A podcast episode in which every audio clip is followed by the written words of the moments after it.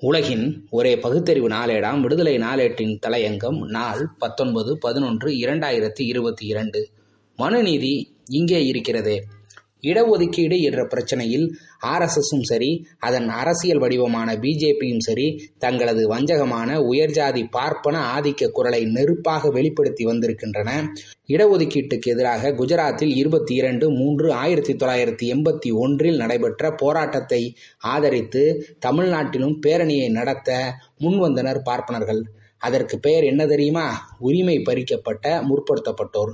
அதற்கு முதல் நாள் சென்னை தியாகராயர் நகரில் திராவிடர் கழகம் சார்பில் கண்டன பொதுக்கூட்டம் நடத்தப்பட்டது. அந்த பொதுக்கூட்டத்தில் தலைவர் ஆசிரியர் வீரமணி அவர்கள் ஓர் அறிவிப்பை வெளியிட்டார். முற்படுத்தப்பட்ட ஆதிக்கவாதிகள் பேரணி கிளம்பும் அதே இடத்தில் எதிர்ப்பு பேரணி ஒன்றை நடத்துவோம் என்பதுதான் அந்த அறிவிப்பு.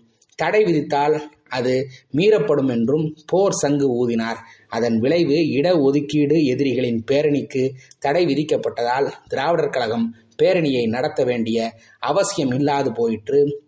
இடஒதுக்கீட்டை எதிர்த்து பதினைந்து ஏழு ஆயிரத்தி தொள்ளாயிரத்தி எண்பத்தி ஒன்றில் உண்ணாவிரதம் ஒன்றை அறிவித்தனர் பார்ப்பனர்கள். அதனை எதிர்த்து உண்ணாவிரதம் என்று திராவிடர் கழகம் அறிவித்தது. இரு போராட்டங்களுக்கும் அனுமதி அளிக்கவில்லை காவல்துறை. நமது நோக்கம் நிறைவேறியதால் திராவிடர் கழகத்துக்கு வெற்றிதானே. தாழ்த்தப்பட்டவருக்கான இடஒதுக்கீட்டை எதிர்த்து சென்னை அண்ணா சாலை தலைமைச் செயலகம் முன்பு மூன்று ஏழு ஆயிரத்தி தொள்ளாயிரத்தி எண்பத்தி ஐந்தில் உண்ணாவிரத போராட்டத்தை அறிவித்தனர் பார்ப்பனர்கள். அதே நாளில் எதிர் உண்ணாவிரத போராட்டத்தை அறிவித்தது திராவிடர் கழகம். இரு சாராருக்கும் அனுமதி மறுக்கப்பட்டது. நமது நோக்கம் நிறைவேறியது. இப்படி தொடர்ந்து இடஒதுக்கீட்டை எதிர்த்து வந்தவர்கள் தான் பார்ப்பனர்கள். இடஒதுக்கீட்டால் தகுதி திறமை கெட்டொழிந்துவிடும் என்று வாயிலும் வயிற்றிலும் அடித்துக் கொண்டார்கள். அதே பார்ப்பனர்கள் இப்போது கொள்ளைப்புற வழியில் பொருளாதார அளவுகோல் என்ற பெயரில் இடஒதுக்கீடு பெறுகிறார்களே. இப்போது மட்டும் தகுதி திறமை செத்து ஒழியாதா?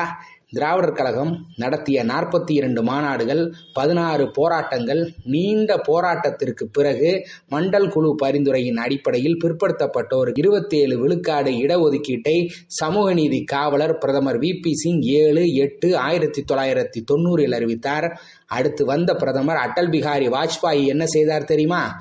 ஒன்றிய அரசு பணியாளர்களின் ஓய்வு வயதினை ஐம்பத்தி எட்டு வயதிலிருந்து அறுபதாக உயர்த்தி சட்டம் பிறப்பித்தார். இதனால் இருபத்தி எட்டு லட்சம் பேர் பலன் அடைவார்கள் என்று சமத்தாக சாமர்த்தியமாக பதிலை சொன்னார். ஏற்கனவே ஒன்றிய அரசு பணிகளில் ஆக்டோபஸாக ஆதிக்கம் செலுத்திய பார்ப்பனர்கள் தானே பலன் பெற்றனர். பிரதமர் வி. பி. சிங் கொண்டு வந்த பிற்படுத்தப்பட்டோருக்கான இருபத்தி ஏழு விழுக்காடு அடிப்படையில் பார்த்தால் ஏழு லட்சத்து ஐம்பத்தாறாயிரம் பிற்படுத்தப்பட்டோருக்கு கிடைக்க வேண்டிய வாய்ப்பு தட்டி பறிக்கப்பட்டது. ஆறு லட்சத்து முப்பதாயிரம் பட்டியலின மக்களின் வாய்ப்பு தடை செய்யப்பட்டது. எல்லா வகைகளிலும் தந்திர முறைகளையும் சூழ்ச்சிகளையும் கையாண்டும் இடஒதுக்கீட்டை ஒழிக்க முடியவில்லை என்ற நிலையில் இப்போது பொருளாதாரத்தில் நலிவடைந்த உயர்ஜாதி ஏழைகளுக்கு பத்து விழுக்காடு இடஒதுக்கீடு என்ற நாடாளுமன்றத்தில் தங்களுக்குள்ள ஆதிக்கத்தை பயன்படுத்தி சுனாமி வேகத்தில் சட்டத்தை நிறைவேற்றி செயல்படுத்தவும் தொடங்கிவிட்டனர். தாங்கள் நினைத்ததையும் சாதித்து கொண்டு விட்டனர். மாதம் அறுபத்தாறாயிரத்து அறுநூற்று அறுபத்தி ஏழு ரூபாய் சம்பாதிக்கும் உயர்ஜாதியினர் ஏழைகளாம் ஐந்து ஏக்கர் வரை அவர்களுக்கு நிலம் இருக்கலாமாம். ஆயிரம் சதுர அடி அளவுக்கு வீடும் இருக்கலாமாம். இத்தகையவர்கள் பாஜக என்ற பார்ப்பனர் ஜனதா கட்சி ஆட்சியில் ஏழைகளாம். ஆண்டுக்கு இரண்டரை லட்சம் வருமானம் வந்தால் அவர் வருமான வரி கட்ட வேண்டும் என்பது கட்டாயம். இந்த நிலையில் ஆண்டு ஒன்றுக்கு எட்டு லட்சம் ரூபாய் சம்பாதிக்கும் உயர் ஜாதியினர் எப்படி ஏழைகள் ஆவார்கள்?